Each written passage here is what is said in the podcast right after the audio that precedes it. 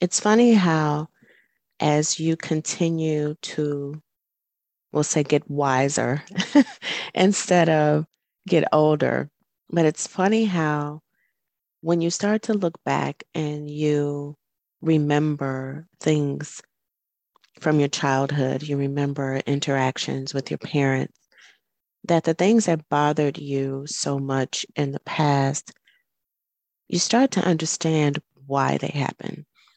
Doesn't necessarily mean that you agree with them or that they were okay, whatever they were. There could have been some instances that were negative, but you start to understand why.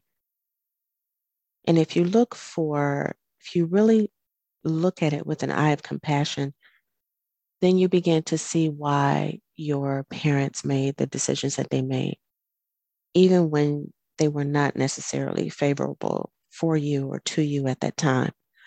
So, in this episode, I've decided to share with you a tribute that I made to my mom maybe about three weeks ago.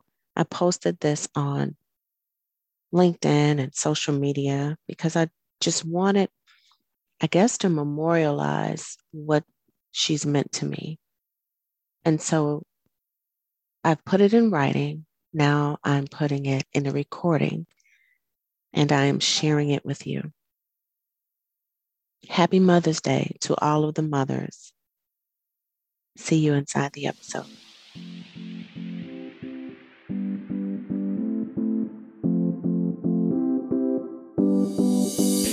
Welcome to the Happy Executive Woman's Podcast, where women just like you learn how to navigate your work, home, and love lives with confidence and calm, all while being in command of your emotions. Here's your host, Coach Anita Charlot.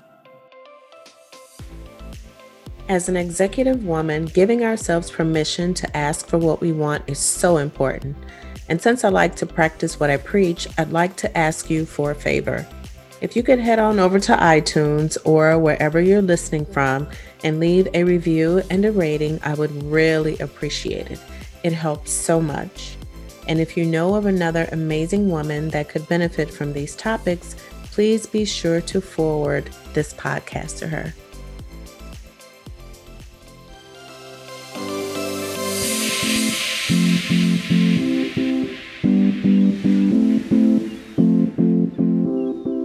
I owe so much of who I am today to my gorgeous mom.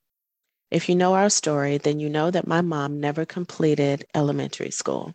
However, she went on to get her license as a cosmetologist over 50 years ago, graduating at the top of her class.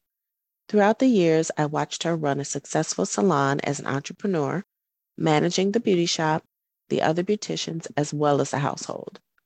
When I started high school, she brought the shop home to be there for me and kept me out of mischief. When my dad retired and they moved back south for his health, once again she built another shop in her home until she retired after doing hair for over 50 years. Now that she's a young 88 and all of the challenges that that brings, I can't help but be grateful for the strength, resilience, and entrepreneurial spirit that she passed on to me. Watching her success in spite of the obstacles, recognizing the childhood traumas that never quite healed, feeling the frustration of not being able to heal her of dementia gives me an edge in my coaching practice.